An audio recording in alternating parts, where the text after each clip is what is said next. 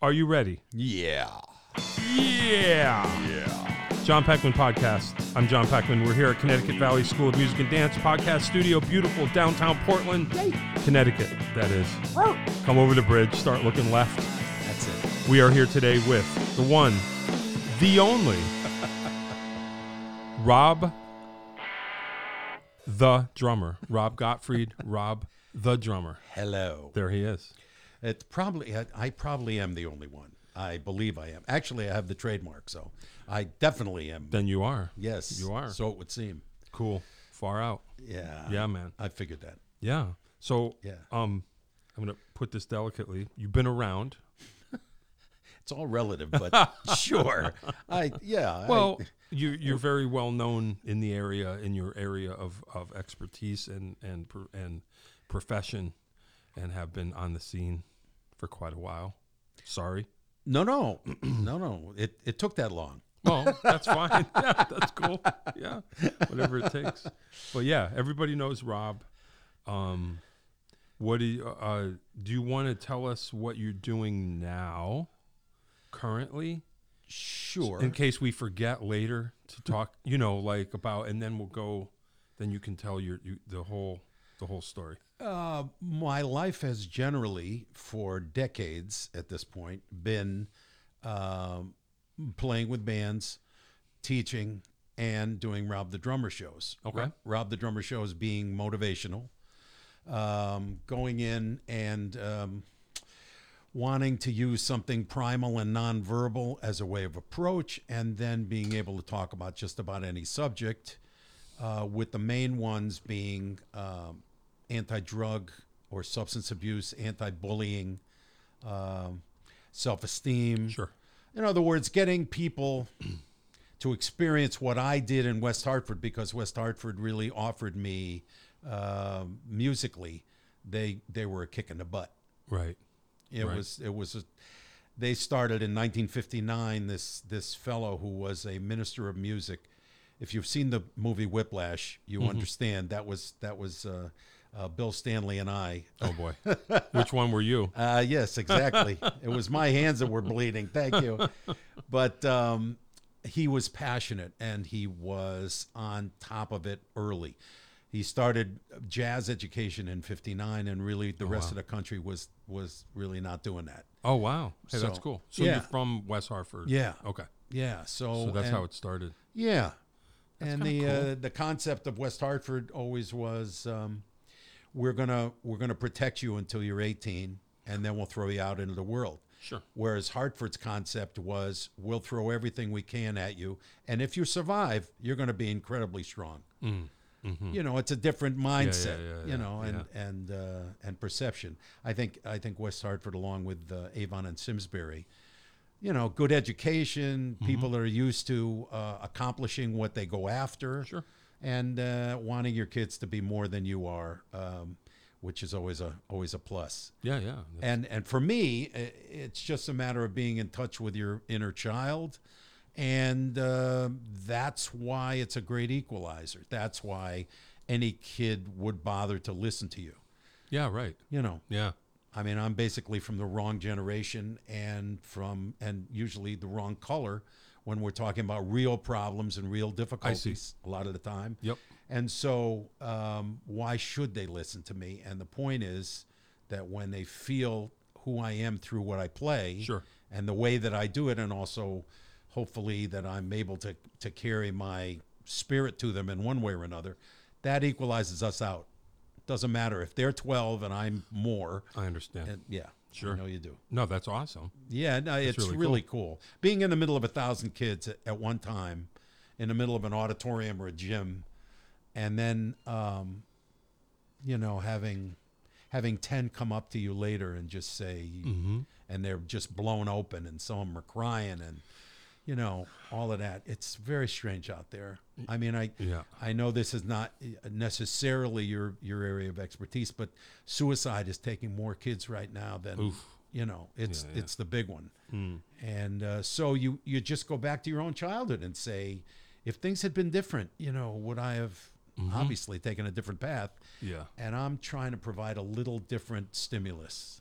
Well, you know, That's a great thing. because I can, just because I can. Right. You well, know. why not? I mean, I mean, you inspire. I watched you play last week, and you inspire everyone that watches you because you you have a secret dialogue going on that you share mostly with sometimes. myself. yes, yes. But we we both knew a, a sax player named Jimmy Biggins. Oh, yeah.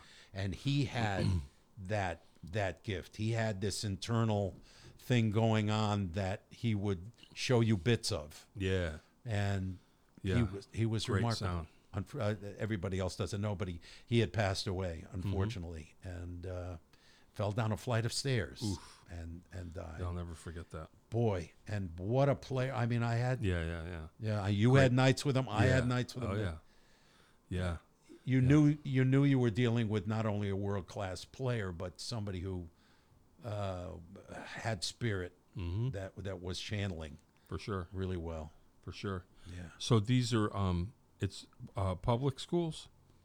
Uh, Or public, private, uh, prisons. Oh wow. I did a whole bunch of out. prisons in Michigan, of all places. Oh wow. I got sponsored. Uh, I I would usually. Oh, how nice! Thank Water. you. Hey. Wowie. We even have water. What a here. concept. We have air. There's Yeah. air available if you'd like to breathe. Like, oh, thank you, sir. Ah, lovely. Yeah. Lovely. Thank you. Yeah. Wetting Straight from whis- the quarry. Yes. So um, Uh, prison in Detroit. Prisons in Detroit. Yeah. Um, I was sponsored by the guy who discovered Lipitor. Wow. I went to I went to high school with him at Hall in West Hartford, Okay. and uh, he's one of my best friends. And we Zoom every uh, Wednesday with all of those Sure. like eight guys that we've stayed in I touch just with. finished that coffee. I'm zooming right now. Are you? Uh, Yeah, yeah. I use yeah, it. yeah. Oh, That- well, it's important. I guess. it's important. If you can't, you know, pump the adrenaline, it's good to use something Well, artificial well, as a way of changing the way you feel. yeah, I mean, seven or eight coffees a day. It's not going to hurt you. Uh, it's true. Your shoes may be a different color, but uh, yes, uh, absolutely. Cool.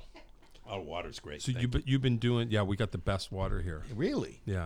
I Yeah. guess. I don't know. Yeah, it's quarry. Yeah. Um, Yeah. How long have you been doing those, the Rob the Drummer shows? You- l- Years. many- Seventy six. I started in Wow. seventy six. Oh, that's cool. I started in seventy six, and they uh, sent some representatives over. A few years later, from Sesame Street, I was doing a, uh, I was doing a show on uh, Constitution Plaza in Hartford. okay. and I had had started to do a show about what's it like to be in the music, because the average person, while they might have a cerebral experience and they might say, "Oh, that was very interesting," they don't get involved. Sure. And and I tried to communicate what it was like to be in it, and Joe Picaro, Skinny Picaro, uh, my first teacher came. Lee Pack, my second teacher, Sure. he came. Wow. Art Peretta, Oh, I he don't came. Know. I don't know if I know him. Art Peretta knew was um, he was a well-known guy from the '50s jazz circuit. I think. Okay.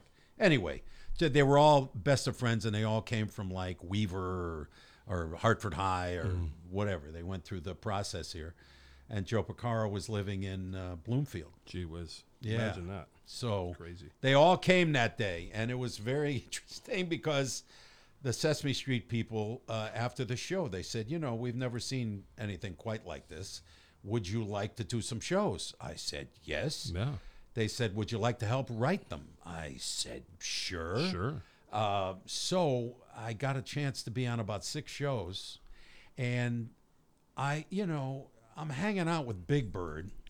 Yeah. That, that's A- cool. And he says to Imagine me, he says to me before we go out to, to film the the you know we had rehearsed, but before we go out and do the final, uh, he says, look, we're about to affect a little girl in Taiwan somewhere, and we're never going to meet her, but we're about to change her life.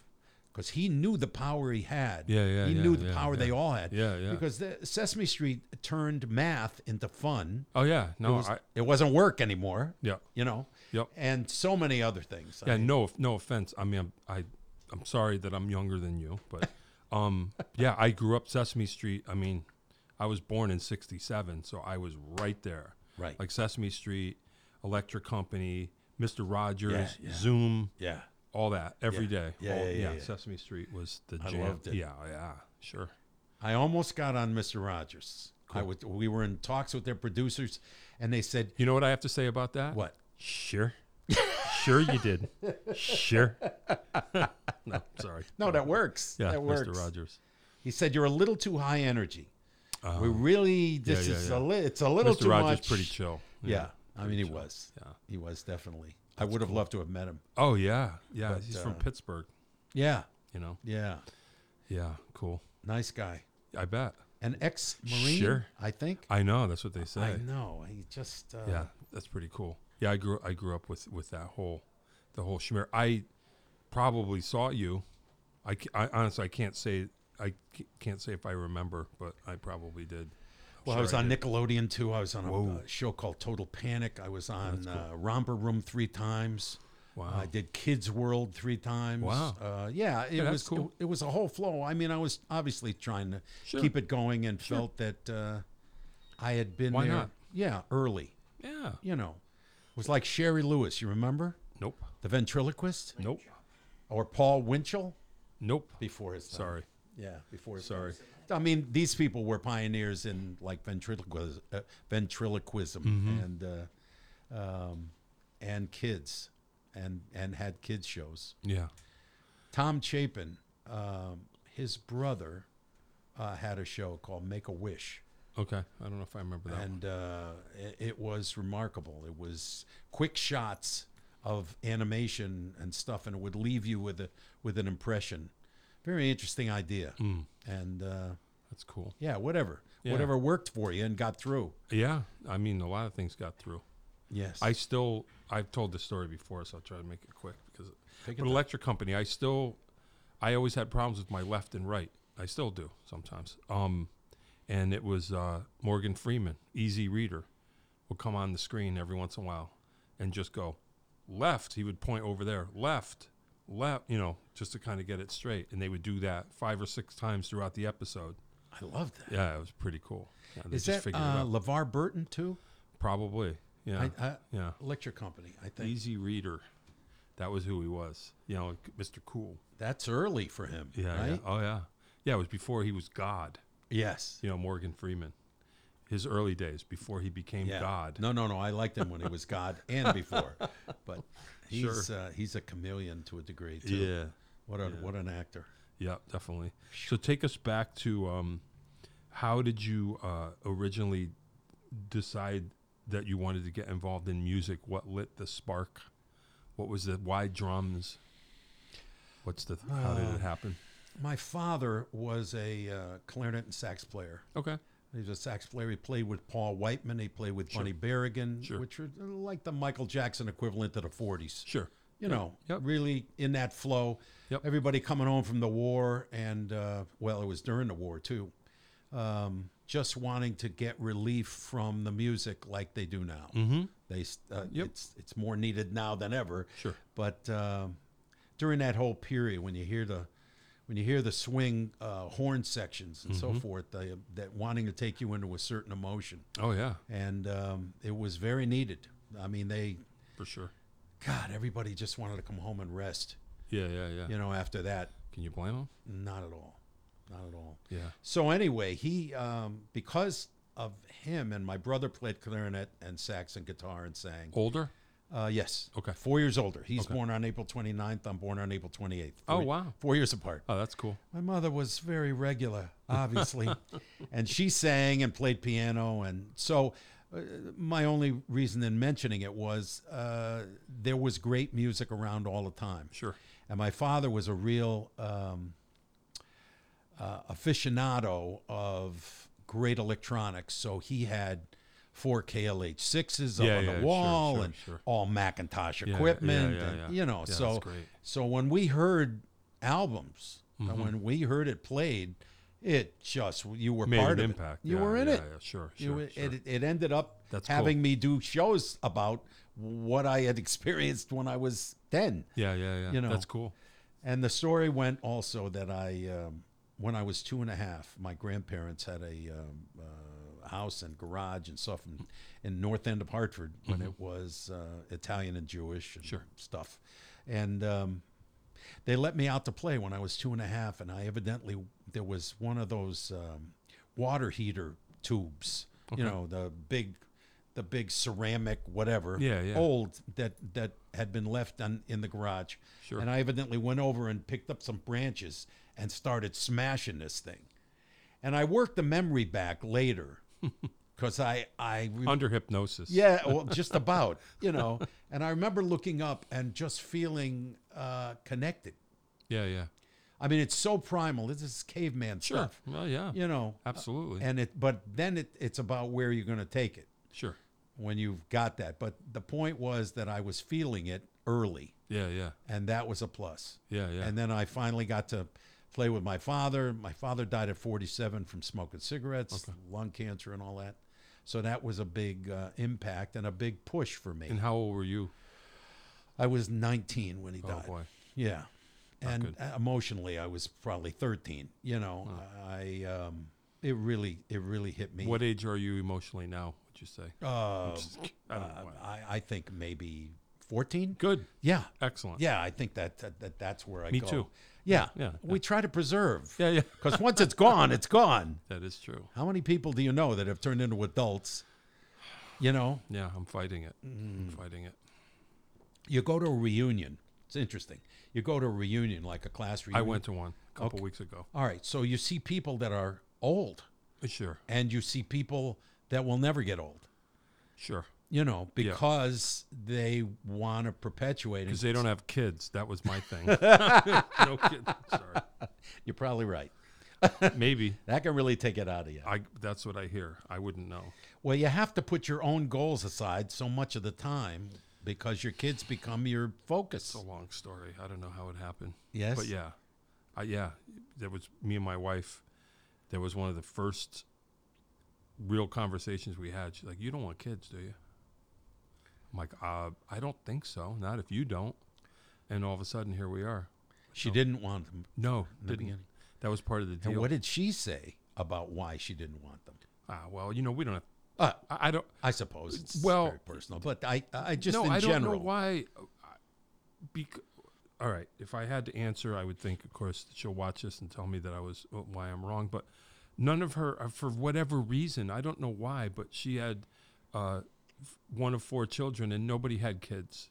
oh I don't know why they just happened to never have children. So I just think she did. She didn't grow up around, you know, kids romping through. Where I just had an older sister, but she had kids, so there was kids right around. right And I just, I don't know. I think she just, you know. And now as we get older, I realize neither of us could handle it. We couldn't handle it. We can barely. I can barely drive.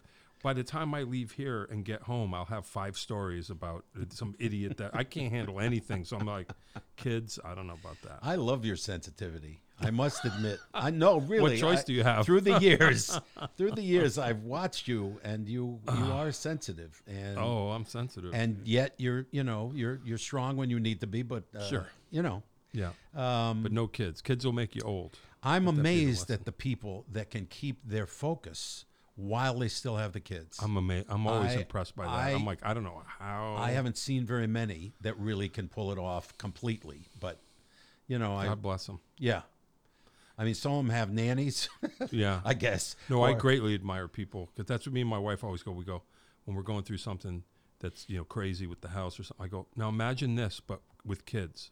You know, I Yeah. God bless everybody. mm, You know, I watch some mothers, and uh, you know they, uh, the kids falling down, everybody's crying. This is broken. This is yeah, yeah, yeah, yeah. Yeah, yeah. okay, fine, and Yeah. they and they just sail through it. yeah, I don't know. Well, you know, um, well actually, you know, you know, you know Jay Wiggin. Sure. Jay Wiggin's my one of my heroes because Great father. yeah, great father. Yeah. and like I, you know, in the time I knew him, he went from zero to three in like a couple of handful of years. Yeah, and it- like if i had to do it i would like to be like him because he just as far as i know like it nothing bothers him like Yeah. he's totally into it yeah. i just don't have that i don't think i have that he has it and i really admire that I think it takes two people that are really Yeah, sailing yeah, sure, because sure you know, the under thirty divorce rate is sixty two percent. The over thirty is fifty two. yeah yeah More than half of them are divorced within two years. So I, all I'm s- I, I see it uh, from the kids' point of view. Yeah, yeah, Because yeah. so many of those kids come to me and say, yeah. right I had a kid come for, for lessons, and he had been to other teachers, and he, he couldn't couldn't flow, just couldn't play. Mm-hmm.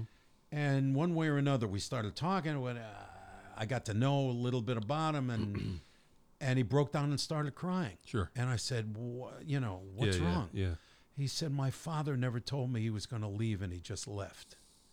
He'd been carrying this. Yeah. Yeah. Yeah. Sure. There was no authority figure. Sure, He was fe- sure, feeling sure, safe. sure. All of a sudden, he felt Sure. it safe enough to share it. Yeah. Yeah. It's beautiful. After he shared it, he was flowing like crazy. yeah. Yeah. It's beautiful. Yeah. Yeah. That's a cool thing. That was a nice, nice moment. I had a um I didn't have a particularly bad childhood. Actually, I had a really good childhood, but um yeah, no, I think it's cool. I was lucky. I had a lot of adults that were really cool with with me, you know, that I now realize that were like kind of what you're doing. Uh, with kids that l- listened and were cool, treated them like adults, treated them like real people. Like people. It's important. I think it's important. I try to do that. Yeah. You know, like I try to. no, I don't need to be like uh, their best bro or whatever, but I we're comfortable enough that it's like, yeah, you you know, all the years I've been teaching too, yeah, kids have brought everything to me at one point or another, and it's totally cool. It's like I got you, I got you. That's cool. You know, Well, you know how many teachers talk down? I mean, they just. They, I don't know if it's your experience, but I find kids they immediately can tell. You got to You have to take. You got to take that tone right out of you. yeah. because then you're just another person that's telling them, you know. And then like um I'm sure you do the same thing, but like yeah, when you become kind of someone that they trust, you can I can get them to work harder than anybody You in bet. their life, but they don't even know they're doing it No, because yeah. So, because they trust you. yeah, cuz they trust you. The whole thing is trust. yeah, yeah, yeah. I mean, if they're not going to trust what you say or what your your intent is, Sure. then they're not going to pay attention. Well, I mean, not to we got to talk about you more, but um, not to get sidetracked. But yeah, I mean, I always look at it like you know, um, if a kid comes to you and wants to learn to play music or play drums, they obviously they have they have music inside of them, and my job is to help them extract it or bring it out. That's already it's already there. So the willingness is like, okay, you're here we're going to try and get to it. We're going to try and bring that out of you, and you got you got to you got to get it. You got to get a vibe going. You know, you got to got it. Well, the fact that they're there for music, but it's for them. It's like I'm not here to teach you to do something. I'm here to re- reveal, yes, to uncover, to like discover. the like the sculpture, it's already there, and you're just somehow, taking off the pieces. yeah, and then just kind of you know, this is kind of how we do it, and you know, as opposed to, you know, This is the way you do it. Yeah, or, or like you know, I guess what I'm saying is if they come to you, there, there's an interest already, so you don't want to abuse that interest. You gotta, you gotta kind of protect it and keep it cool. Other than you know, like me, I don't know what you were like, but like when I went to school, like I didn't want to go to gym class ever. I didn't care about any of that. But here's this gym teacher has to somehow get to you Yeah. when it's something you're not interested in at all, which Yeah, I yeah. wasn't. But we have the advantage, at least, if kids find their way to us, it's like okay you know, we're there. Let me just figure out how to. and a great new resource because they haven't met anybody like you, or they Hopefully. haven't met anybody like me. Right. I mean, uh, th- that that is there specifically to make you more happy. Yeah. with something that is fun. Yeah, yeah. And I, I try. I'm sure you do the same thing, but I look at it like, um, if nothing else, because God only knows how few or how many kids that you teach are ever going to do anything with it. I have no idea. It's just a curiosity. They want to get into drums for a handful of years or whatever. But I try to think about it like I want to show you how you can set a goal and reach it, how you can and I'm going to guide you through the repetition without making it feel like it's impossible and just show you you can actually do this. You can. Now, you can decide for yourself whether you want to continue. Right. But I showed you rather than imagine like, oh, I can just magically do this. Maybe if you have talent, but it's hard work. And if I can guide you through those work habits, that's going to benefit you no matter what you do. Set goals and reach them. That that was kind of the Sesame Street concept. sure. To to make it fun enough so that the repetition wasn't being cognated that they Right, didn't right, know right. they were working hard. Right, right. Right. Because it wasn't work Right, to them. right. That whole concept of uh, if you you- you'll never work a day in your life if, if you love what you right. do. That's right. Yeah. And that's what you're providing, that love. I hope so. well, I think they'll take it by example. Yeah. Right. You know. Cool. They'll, they take it by example Far and, uh, and really feel good about it. Yeah. yeah. So tell us about um you your how did your musical journey as a player begin? Through your parents and then Yeah, I g uh, like I said, I had a chance to uh, kind of rise up and play with my dad before he, he passed. That was just one nice thing. But I was I was taken by uh, big band because of Hall High School. So we're talking when I'm getting hit like 15, 16, um, I'm the main drummer for the big band. Sure. So there's 25 other, you know, people and Yeah, that's and- awesome. yeah, I mean, and the power of that. Yeah, and, you get a and taste for I that. was always, um, Excuse I, me. w- I was in East Hartford till I was nine, um, and um, I I was pretty uh, pretty bestial. I think I was pretty much an animal, and I think my parents saw that if we stayed there, I was going to destroy the neighborhood. right. Uh, they wouldn't even let me out to recess at one point because I was too dangerous. Really? I had to sit in the in the office for half an hour, you know that kind of thing. So it- what was interesting is that ten couples who were all friends all moved at once and said, "We're not going to have this place for our kids. These Oh, I see. schools." They Yeah. all moved to West Hartford at once. Gotcha. One of them was on my street, uh, who- and we're still best of friends and so forth, the families. But um, that that was a big move and a big change. Did you wreck the neighborhood in West Hartford? You got your act together. I did. I uh, I was football, wrestling, and track, so I, gotcha. got to vent a little bit. You know, I was doing shot put, javelin, Right. and discus. and- All at once. yeah, it- Imagine. it, felt that way. it certainly felt that way. It was nice to have uh, both, to tell you the truth. Yeah, And yeah. Not everybody could do both. Um, I had a yeah interesting Joe a friend of mine Joe Delaney. I never I was never an I athlete. know this name. He's from Wallingford. He's from my town. Guitar player. He had a studio back in the day, Joe Town. He's great. He's awesome. But he I don't have a uh, I don't have any athletics in my background. But that's what he was saying. He was like a hockey player. Yeah, And he was like, that was cool because I was bringing too much aggression into other areas of my life. And it was like, oh, okay, I can be aggressive here. And then Yes, yes. The, the music ha- was a different. it was a great vent. Yeah, yeah, yeah. I'll tell you something. You uh, you know Karen from the cartels, Of course, yeah. And Karen said one of the nicest things, um, at least one that, that I will always remember. She said, You know, we're here for a healing when we're in a club or as, as down and depressed as you might get about, God, there's only a few people here and, and there's no energy and whatever. She said, We're you're here for a healing. You're here to create an environment where they can relax and vent. They can let it out. Yeah, yeah, yeah. And uh, I mean, the, the connotation was otherwise they'll get in the tower and start shooting Yeah, yeah, yeah, yeah. you know, yeah, yeah, and yeah. that's really true. We see a lot of that Yeah, going so on, we're here- unfortunately. yeah, we're here to. But but if you can if you can let people let it out in a positive way, Mm-hmm.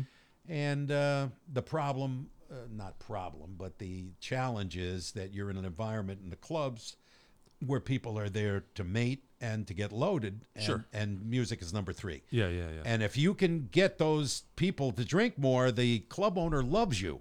all of a sudden, your band is very popular. We Sure. want you back all the time. Well, you can't blame them, I guess. They No, got, no. Got bills to You- pay. You got to sweat the hogs, and uh, Yeah, yeah. I, that's the pragmatism of it. That's Oh, the, yeah. the money part. But the spiritual part is, can you touch them emotionally? Well, don't you? Yes, exactly. Um, and sometimes you can, sometimes you can't. That's you right. never, you never know. you try. Don't you think? I think I find this happening lately.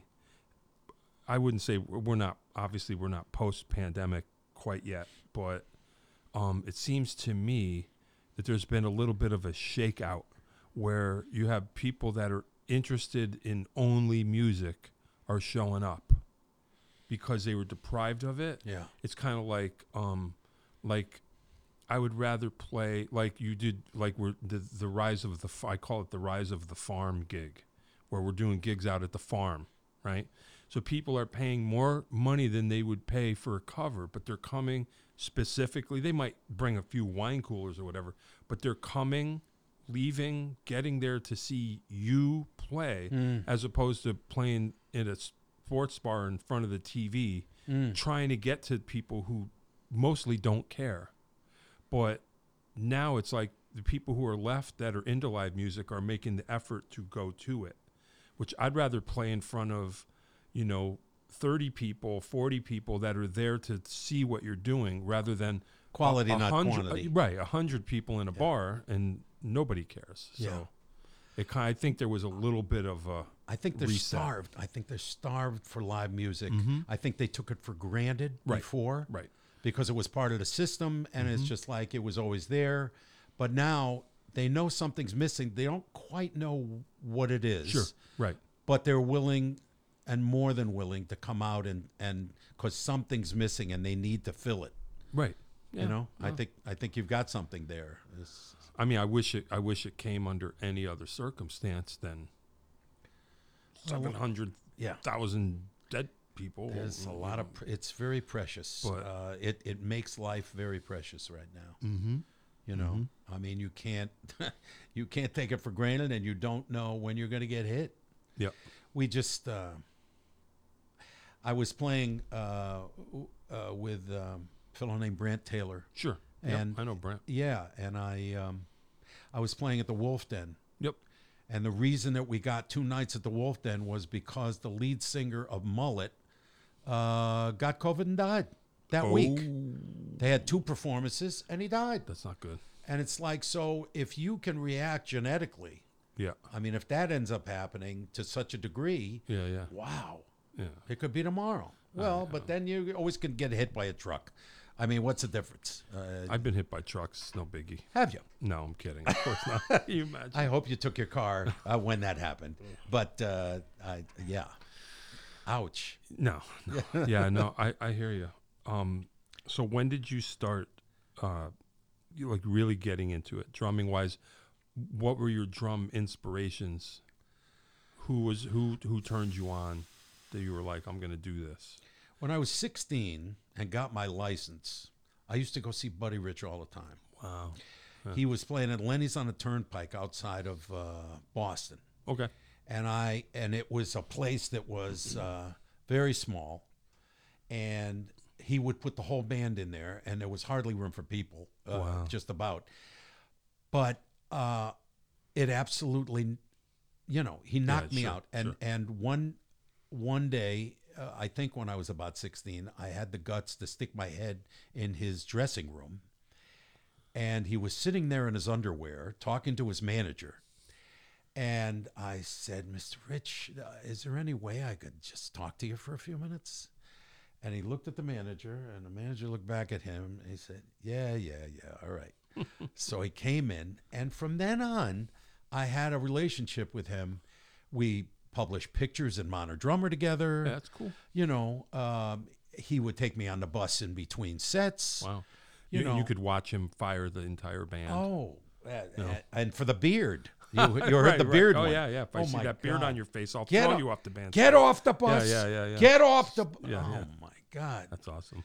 You know, for a little Brooklyn Jewish guy, Yeah. but you got to recognize the fact that that his family Yeah. It's com- put him out it's complex. at 5. Yeah, sure. He was traps the boy wonder. Sure. And they'd say, "Go." yeah. Yeah. Yeah. And and since he was 5 years old and made a living Sure. with him doing that. Yeah, he's but- not going to tolerate any half stepping. I get. I mean, I kind of get. He got it his in a way. black belt in karate. Sure. Nobody was going to give him any crap. Yeah, he's got a right hand up your brain if you want it. Yeah. or whatever. Yeah, yeah. exactly. But boy, when he pulled the power, he had it. yeah, no, I, I mean, I, I agree. I mean, like yeah, the Bruce I, I, I Lee felt of- it. Yeah, Yeah. I, I saw him a couple of times when I was young. Yeah, it was you undeniable. His left hand was faster than his right. Yeah, yeah, yeah. I mean, it yeah, was yeah. just beyond Yeah, that. yeah. That technique Crazy. that he had. That he that he. um who's the guy that uh, you was his roommate?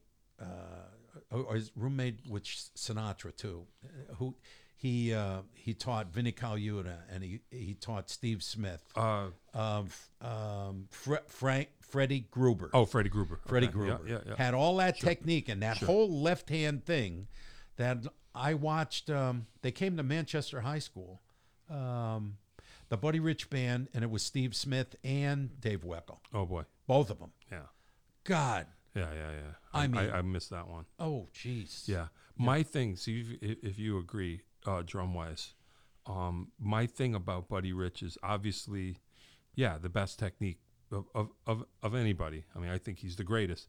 The thing that I think is key with him, because you can hear it throughout the many decades that he recorded. It's his articulation. That's where the technique is. Clarity. Clarity. You listen to old recordings, you can hear every note. Yeah. Every note. To me, that's was um, apart from the the obviously the chops, the speed.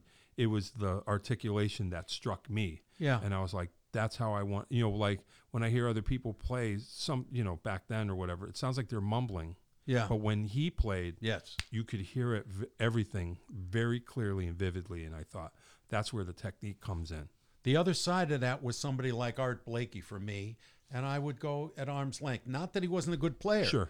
but everything was muddled and everything it's, a, was. little- it's a different yeah there wasn't a clarity yeah, there, yeah yeah you know.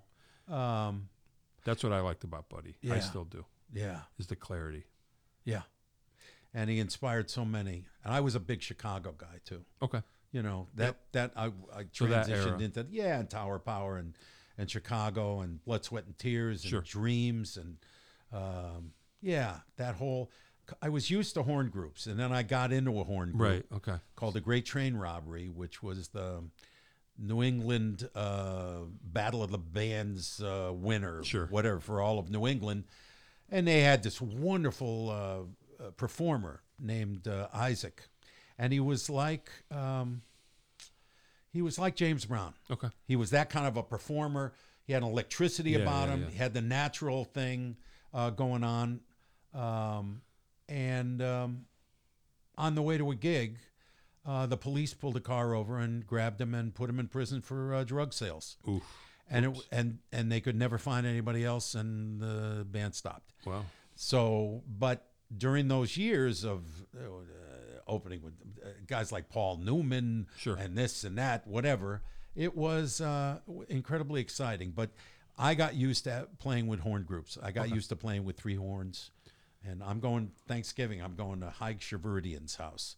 Haig was the i don't know who that is he is the art supervisor for West Hartford. He took over for for all the music in West Hartford. Okay. Um, after Bill Stanley, after the Whiplash guy, um, who was just you know, as I say, very decisive.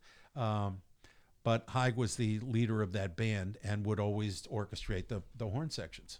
okay Just a really great educator, kind of a Still- nationally ranked guy. it's still doing it yes. Yeah. Wonderful. Well, he's retired now, Yep. but he still consults. yeah Yeah yeah but th- that kind of inspiration that's that's where i ended up going into the horn group thing and then i got a call one day uh, we're, we're stuck for a drummer we um, some people i knew fernando saunders from jeff beck and jan hammer and whatever just a great player and it was larry young and larry young was the keyboard player in tony williams lifetime okay it was tony williams john mclaughlin and larry young okay Larry Young could get sounds out of a Hammond organ, uh, the like of which I never heard again. I don't know what he did. Yeah, yeah, yeah. I don't know how he did it, yeah yeah but I ended up playing Carnegie Hall when I was 22 with him Oh. for the Newport Jazz Festival in New York. that's heavy And he played with six Leslies, and whoa I mean, it was it was That's crazy. unearthly. that's crazy I wore Edgar Winter's uh, uh, costume. Oh, I, man. Don't ask me how I got are into there that. My photographs available yeah.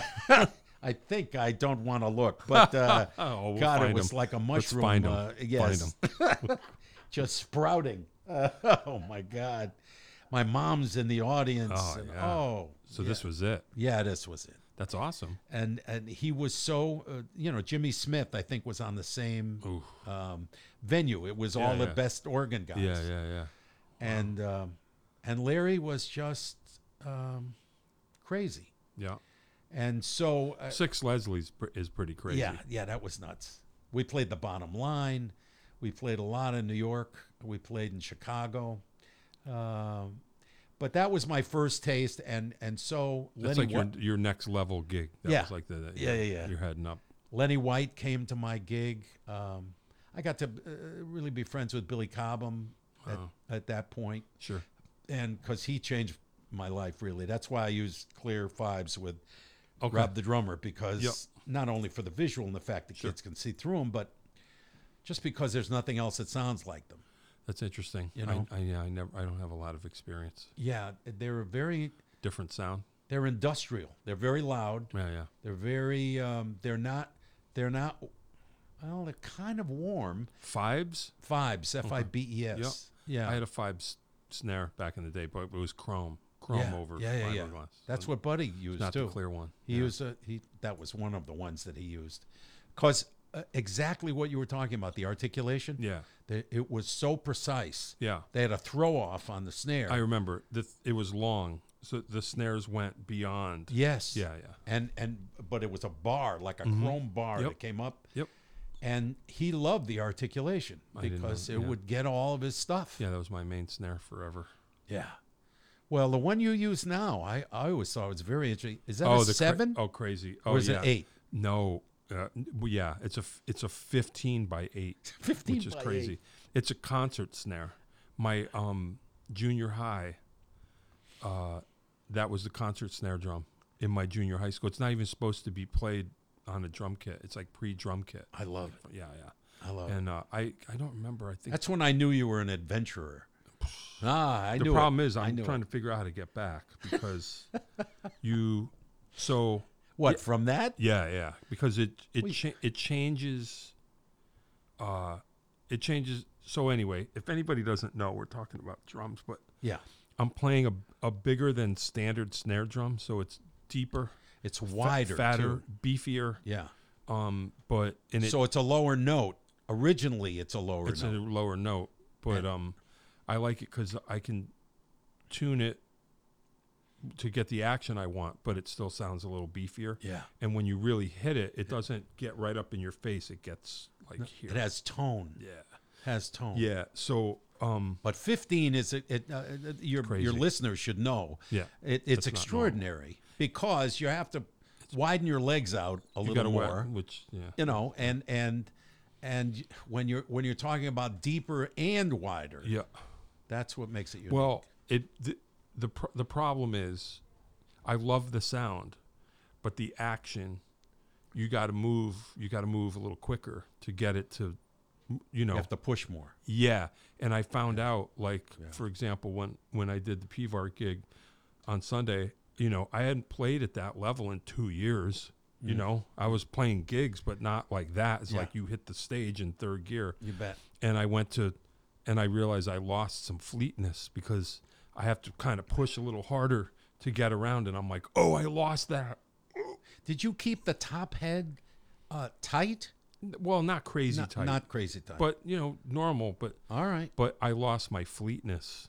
And I'm like, oh no, you know, I got up there and said, oh, I'm just gonna, oh, that didn't work because I don't have the extra push because I'm out of shape for not playing like no that. for two one years. would have known. Well, I Mm-hmm. John, adjusted. Please. I just went, well, whatever. I'm not looking for. your but- talent but comes I through knew, no matter what. But I knew I got up there and I was like, oops, okay, recalibrate, and I just went deeper. That's the way you felt.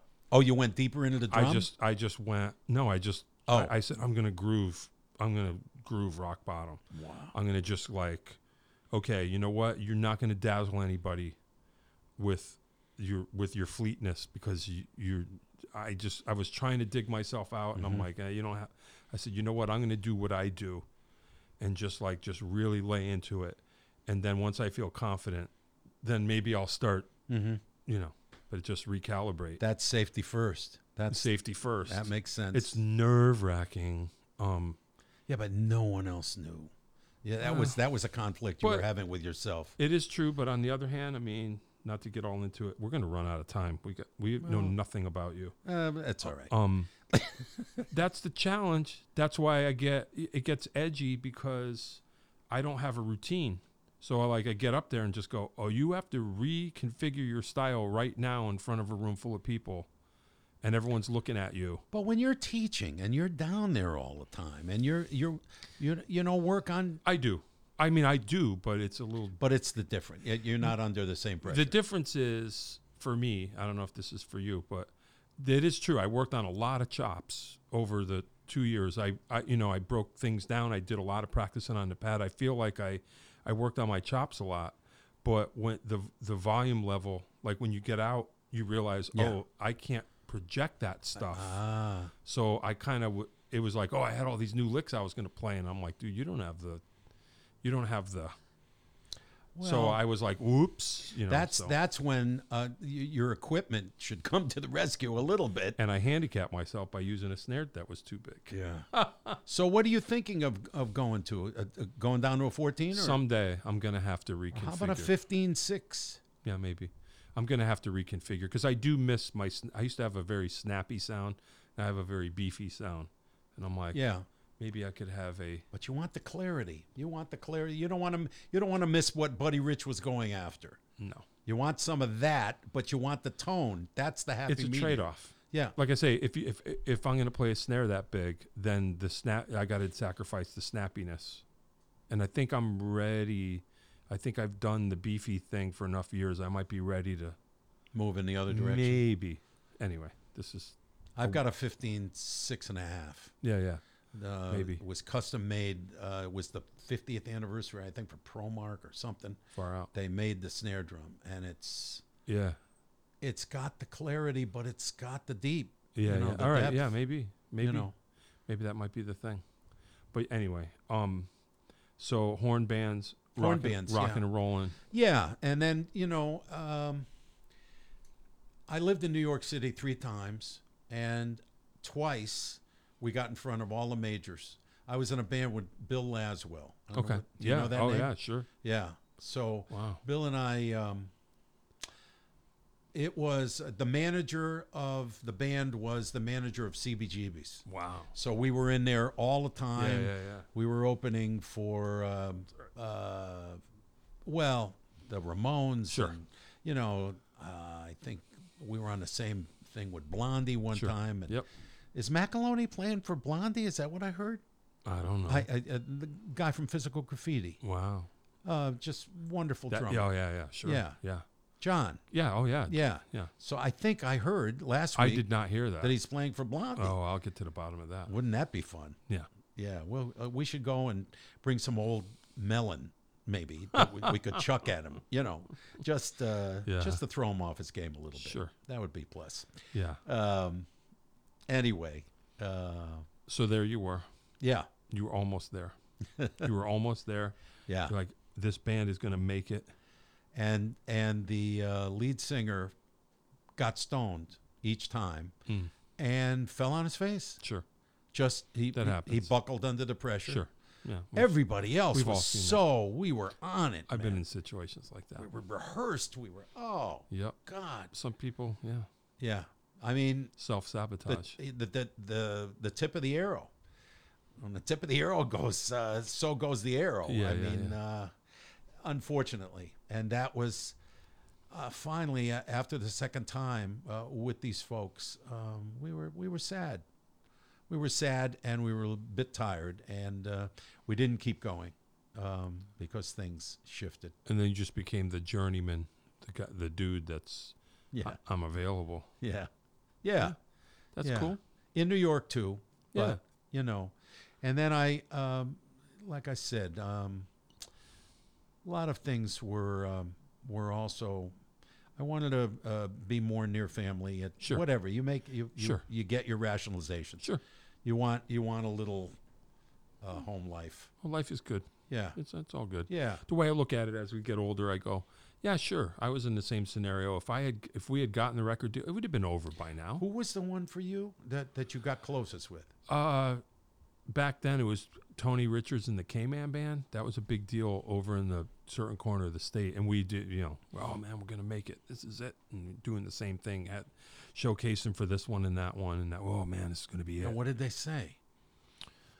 Uh, you know that stuff you said about the tip of the arrow and all that. Yeah. Uh-huh. That's what happened, And more or less. We're, okay, here we go. Yeah. Mm. Well, it's what's his problem, and then that was the that was that. That's all it took. Um, kind of. Um, but yeah. So then you just you know how can I make a living Yeah. and enjoy my life rather than worry about what I'm not or what you know. or what I could, Yeah. maybe. Yeah. Yeah, I guess Well, I mean, it would have been over by now. That's the way I look at it. I go, well, dude, if you didn't have, if you didn't write a song, if you didn't have a piece of the publishing, like let's say if everything went the way it was supposed to, and I didn't have a piece of the publishing, I would have ended up where I am now. Where or by then it was like, well, you didn't, you didn't make big bank. You're just, I mean, I What should- you don't think you would have made it on tour? You mean? I don't know. The money? Do you think? Um, I mean, the nearest thing I could think of is like, well, I shouldn't say this because for all I know, you know, what do I know? But I mean, do you think? Oh God, I shouldn't say this. Do you think Huey Lewis's drummer is like a billionaire? Probably not. I don't know. I think they might have invested pretty well Maybe because they were they were smart at that. making me feel worse now. Well, no, no, but well, well, well, just think of think of Hall and Oates. Sure. I was told sure. that they gave away all of their publishing, and the only way they could make money Yeah. was going on tour. Sure. I mean, I'm not not to say you. Hey, you know, I don't know.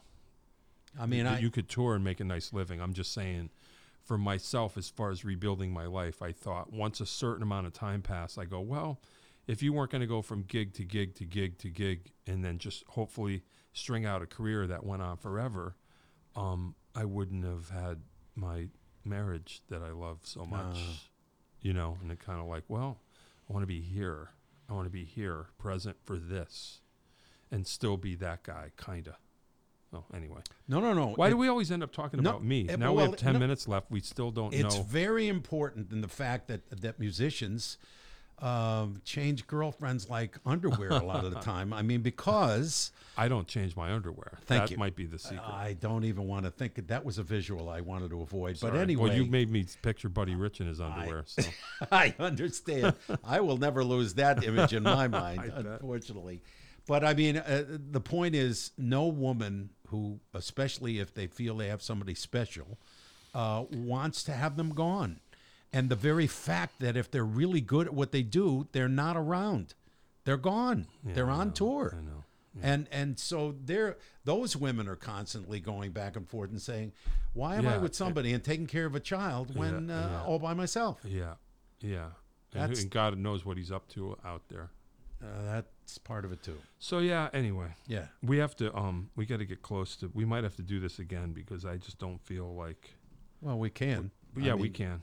I mean, you got you got lots of other people, I'm sure, to interview. But uh, well, whatever. um, Let me, do you have a, all right, I'm going to ask you uh, wacky questions. sure. These are the standard end of the getting towards the end of the podcast question. Oh, really? Okay. Yeah. Are you a consistent practicer of your instrument? Yeah, I would say. Okay. Is there anything in particular that you're working on at this moment that you'd like to share with us? Um, I'm always curious. Yeah, uh, uh, because of, of of the teaching thing and so forth, certainly rudimental. Uh, you- you're going through keeping up those types of things. Um, I, I will venture into um, into looking at a at a Mahavishnu orchestra sometimes, and uh, just because um, it engages it engages me um, in the fact that that that level of communication is just remarkable. You know, I spent a, a decent amount of time with Chick Corea. I spent three days with him at one point because his wife. That bothers me sometimes that he's not here. Oh, sometimes you just think we're living in the world without Chick Corea. He was he came to the good. Hmm. infinity where we were. He came there, and it was only a year or so ago, maybe two year, two years.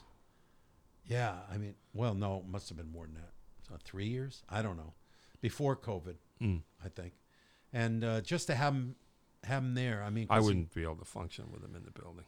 you know the um, uh, the uh, semi-religion that he was he was doing. What uh, what's it called? The uh, Scientology? Yeah, I mean, I have you ever gone? Uh, and We don't have enough time for this. yeah, I uh, I I went to one of the you know Sure. the, the interactions, the one-on-one with the meter, Sure. and they're they're seeing your emotions, how You're being reacting metered to- now, but you don't know that. Thank That's you. okay. Thank you. No I, problem. I was saying, I was wondering what was so uncomfortable in Yeah. this seat. I, I, I, that's what Yeah. it must have been. Yeah. Go ahead, keep going. um, Desert Island album, one or two or three, wow. that would d- help t- to define you for us? Mm.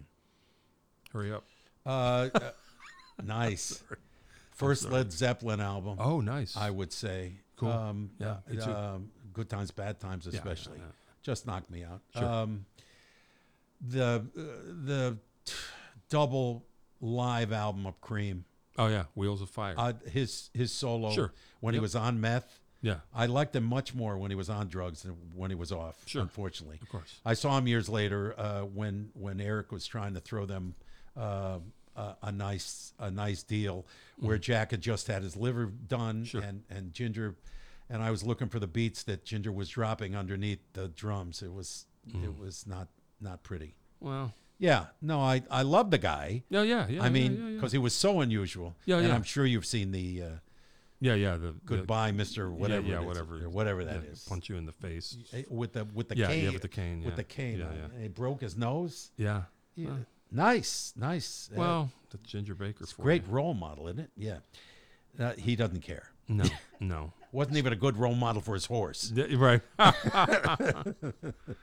um, what cuisine could you eat every day? What type? Fish. Fish. Yeah. Any way. Pretty much. Any any Pretty much. Uh, uh, any fish. I like broiled. Okay. Yeah, I don't. Uh, I try to not fried. Uh, Okay. But broiled like a swordfish is good, except that it's Far out. got all the mercury and it's got all the crap in it. And Yeah. but uh, if I could, I I think uh, You'd some eat- type of fish. You'd yeah. eat fish every day. yeah, I would. That's cool. I would. Far out. Yeah. All right, that's cool. Um, I think we're getting towards the end. Is there anything you want to add um, that would last two or three minutes? Well, I I just want to say I think you're a heck of a guy, Oh. and um I think you're. Uh, You you're don't have to the talk ver- about me, no, the very idea that that you are doing this. Dave. That's he's the very idea. But anyway. Well, you you both are, are a lovely team, and uh, and you're causing positive change by having people communicate Why not? their their guts. I just I look at it. This is for the archives. I don't have no idea. It matters to me. yeah um, and then someone will you know hopefully when they want to go hey i want to get a i want to get a shot of rob i want to see rob interacting there it is it exists for an hour there you are that's it that concept. You know the the, uh, the Holocaust Museum in New York. They those people that were left that had had survived, they wanted to do that video of them and preserve them, and right that's what they have. Same kind of thing that you're just talking. i about. just if nothing i mean hopefully much more than that but if nothing else yes the connecticut story of music we're trying to yeah connect the dots and preserve it so that it exists great. for whoever That's why I said you're a heck of a guy. Well, no matter what they it was say dave's about you. idea i'm just the one you know that's they say plenty. wow Dave. The John One- Peckman podcast mug for you. Oh no! Yeah, yeah, yeah. Oh, I'm Don't- so excited. Everyone gets one, so don't get too excited. Ah, God damn it! this is wonderful. Well, you know, um, Are you ready? yeah, that's that's. What, Oh, yeah. that's the yeah, opening that, line. that's the thing. That's I our, that's our get it. thing. I got I'm it. going to trademark. Are you ready? So whenever that's the end goal is eventually when anyone ever says that on planet Earth, ching ching, I get somehow. Dave somehow. and John Peckman. Yeah, yeah. Yes. Okay. exactly. Yeah, I'll uh, I'll, yeah, yeah. That is all. Is how we. End I'll it. drink uh, uh, something ceremonial in this. Yeah, I think you uh, should. No doubt. I think you should. Either that or I'm- Unceremonial. Something non-ceremonial. thank you. Rob the drummer. Hey, Rob Godfrey. John Peckman. Yeah, man. You're a beauty. Oh no, you're a beauty. Thank you for coming. I appreciate it. Pleasure. We've been trying to do this. You were on always on the list. So Thank you. Just a matter of of uh, connect the gazoid. I'll be seeing you again. Yeah, man. All right, man. Hey, thanks for coming. Thanks. John Peckman podcast, Connecticut Valley School of Music and Dance. Hit like and subscribe if you're watching this on YouTube. Hit the little bell, it'll let you know when Rob's episode is up, as well as all our other episodes. Look for us everywhere that podcasts can be heard. Stay tuned for Dave himself to tell you how you can have your very own podcast here in our lovely studio in Portland, Connecticut. Thank you. See ya.